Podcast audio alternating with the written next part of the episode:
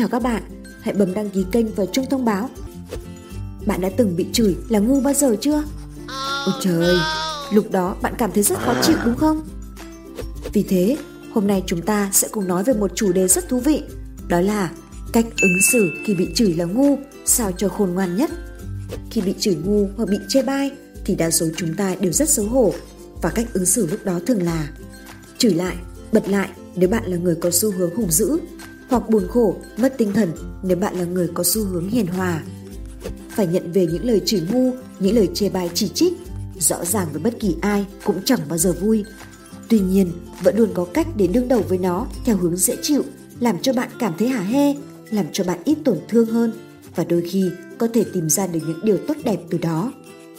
Yên tâm, tôi sẽ giúp bạn tìm ra cách ứng xử khi bị chửi ngu một cách khôn ngoan nhất. Đầu tiên, tôi sẽ bắt bệnh phản ứng tâm lý thông thường khi bị người khác chửi ngu nhé. Cảm xúc đầu tiên và thường thấy nhất đó chính là tức giận. Vậy tại sao bạn lại tức giận? Nó cho bạn thấy ba điều sau. Thứ nhất, nó cho thấy bạn xem sự xúc phạm và người xúc phạm một cách nghiêm túc.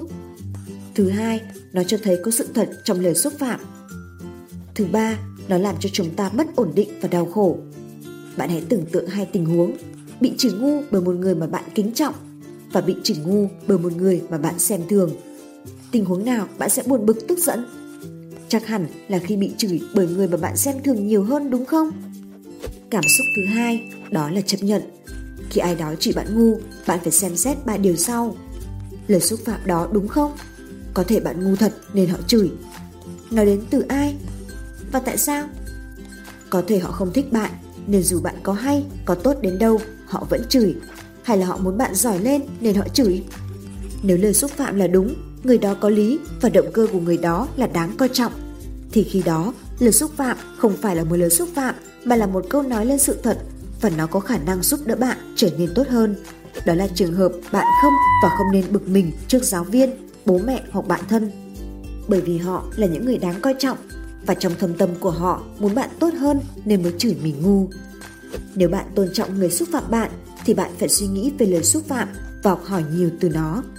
Mặt khác, nếu bạn thấy người đã xúc phạm bạn không đáng coi trọng thì bạn không có lý do gì để bận lòng, giống như bạn không có lý do để bận lòng trước một kẻ hư đốn hoặc một con chó đang sủa.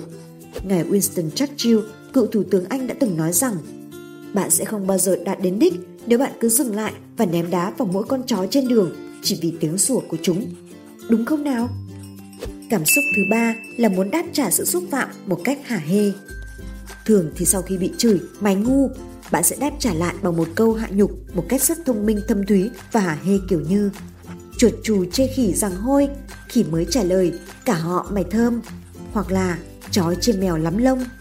Nhưng bạn ơi, ngay cả nếu bạn thông minh và dí dỏm như Mr Bean thì vấn đề với câu hạ nhục thông minh là mặc cho sự thông minh của nó, nó có xu hướng làm bạn ngang hàng với kẻ xúc phạm, nâng hắn ta hoặc cô ta lên vị trí của bạn và hạ bạn xuống vị trí của kẻ đó.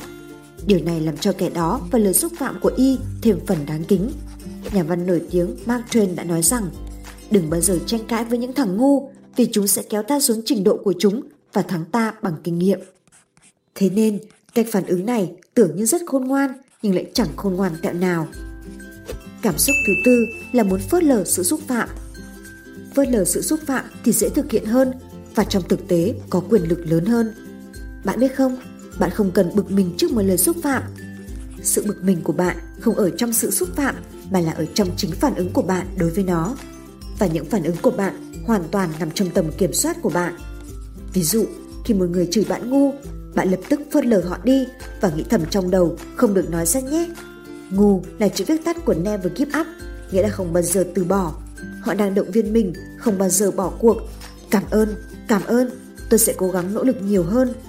Sau đó bạn bỏ đi và phớt lờ lời xúc phạm, để lại đằng sau là kẻ xúc phạm với một cục tức to đùng trong cổ. Thực ra, tức giận người khác chẳng khác nào mình uống thuốc độc và muốn nó chết, nên bạn chớ bận lòng chi cho mệt. Tôi muốn nói với bạn điều này, thật vô lý khi mong đợi một người thô lỗ không nên là một người thô lỗ. Non sông dễ đổi, bản tính khó rời, bởi vì bạn không có quyền năng thay đổi người khác. Nếu bạn bực mình trước hành vi xấu của người khác, bạn chỉ có thể đổ lỗi cho bản thân bạn mà thôi. Càng cố chấp, bạn càng nhận đau khổ về mình. Còn bây giờ là năm cách ứng xử khi bị chửi ngu một cách khôn ngoan nhất. Bạn hãy lấy cuốn sổ tay và cây bút để ghi lại và áp dụng nhé. Cách thứ nhất, đếm tới 10 trước khi nói. Tôi muốn nói với bạn là cách này luôn hiệu quả và nó giúp bạn trở thành người khôn ngoan ngay lập tức. Bạn hãy ghi nhớ nó vào để áp dụng cho lần tới nếu có ai đó chỉ bạn ngu nhé.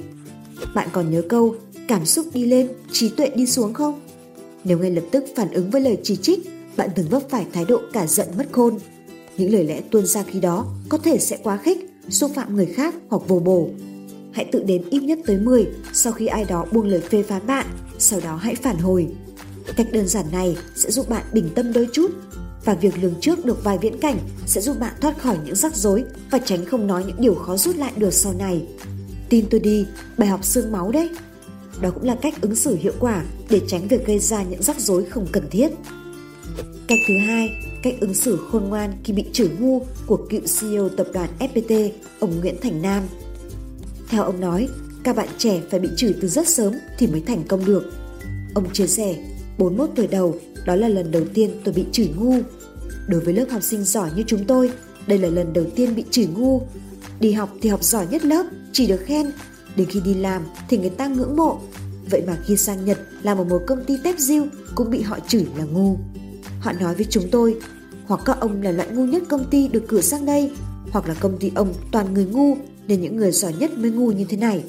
Ông kể lại câu chuyện của FPT khi mới sang Nhật. Ông cũng thừa nhận so với các kỹ sư bên Nhật, những kỹ sư của FPT lúc đó trình độ còn thua xa. Nhưng khi bị chửi như vậy, nếu vì chút tự ái mà bỏ về nước thì người thiệt chính là công ty mình. Tôi đã hỏi lại họ rằng, tôi ngu chỗ nào?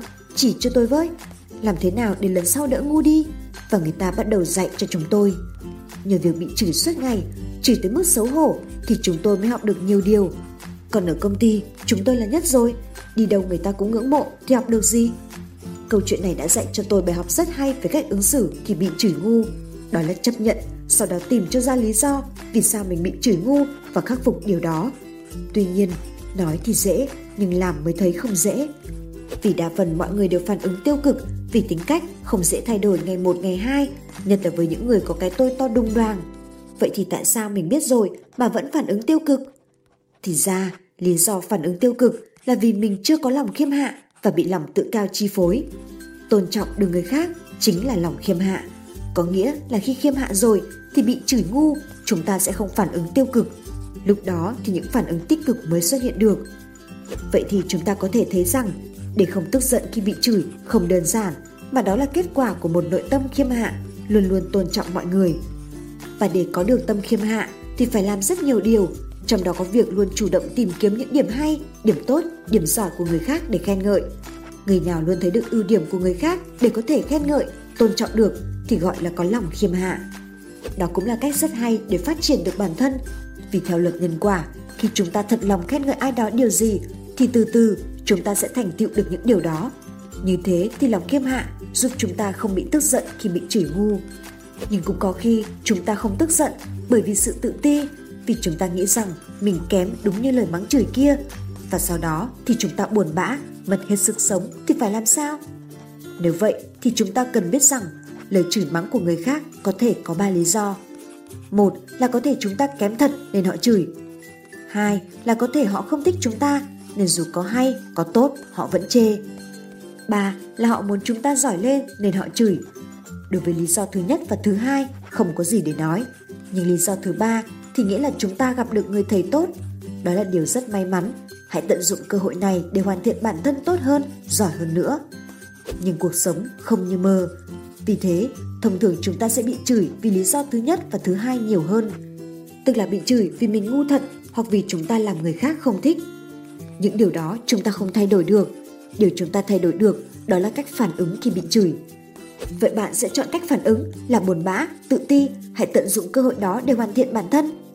Chắc chắn bạn đã có câu trả lời và mình tin câu trả lời của bạn là tận dụng cơ hội đó để hoàn thiện bản thân. Nếu nhờ bị chửi mà chúng ta có thể hoàn thiện bản thân tốt hơn, giỏi hơn thì chúng ta nên có thái độ như thế nào với người đã chửi mình? Thái độ biết ơn. Chúc mừng bạn một lần nữa vì bạn vừa chọn cách phản ứng rất tích cực. Cách phản ứng này sẽ giúp chúng ta không thù ghét người đã chửi mình. Không thù ghét bất kỳ ai chính là cách để có được nội tâm an vui. Tóm lại, nếu chúng ta thường tức giận khi bị chửi, hãy rèn luyện tâm khiêm hạ. Nếu chúng ta thường buồn bã, mất tinh thần khi bị chửi, hãy ngừng điều đó lại và tận dụng cơ hội đó để hoàn thiện bản thân. Và cuối cùng, điều tuyệt vời nhất là biết ơn người đã chửi mình. Cách 3. Hãy hành xử như Đức Phật. Rất có thể bạn đã nghe câu chuyện này của Đức Phật. Đó thực là cách ứng xử thực tế và tuyệt vời khi nhìn nhận về sự chỉ trích. Đó cũng có thể hữu dụng hơn nữa cho sự phê phán thiếu tính xây dựng và những xúc phạm cá nhân, điển hình như khi bị chửi ngu. Một người đàn ông cắt ngang bài giảng của Đức Phật bằng một tràng thoá mạ. Ngài bèn chờ cho anh ta dứt lời mới hỏi. Nếu ai đó tặng người khác một món quà, nhưng người đó từ chối, thì món quà sẽ thuộc về ai? Tất nhiên là thuộc về người đem tặng, người đàn ông đó đáp. Vậy thì Đức Phật nói, ta từ chối không nhận những lời phỉ báng của ngươi và yêu cầu người giữ lại nó cho mình.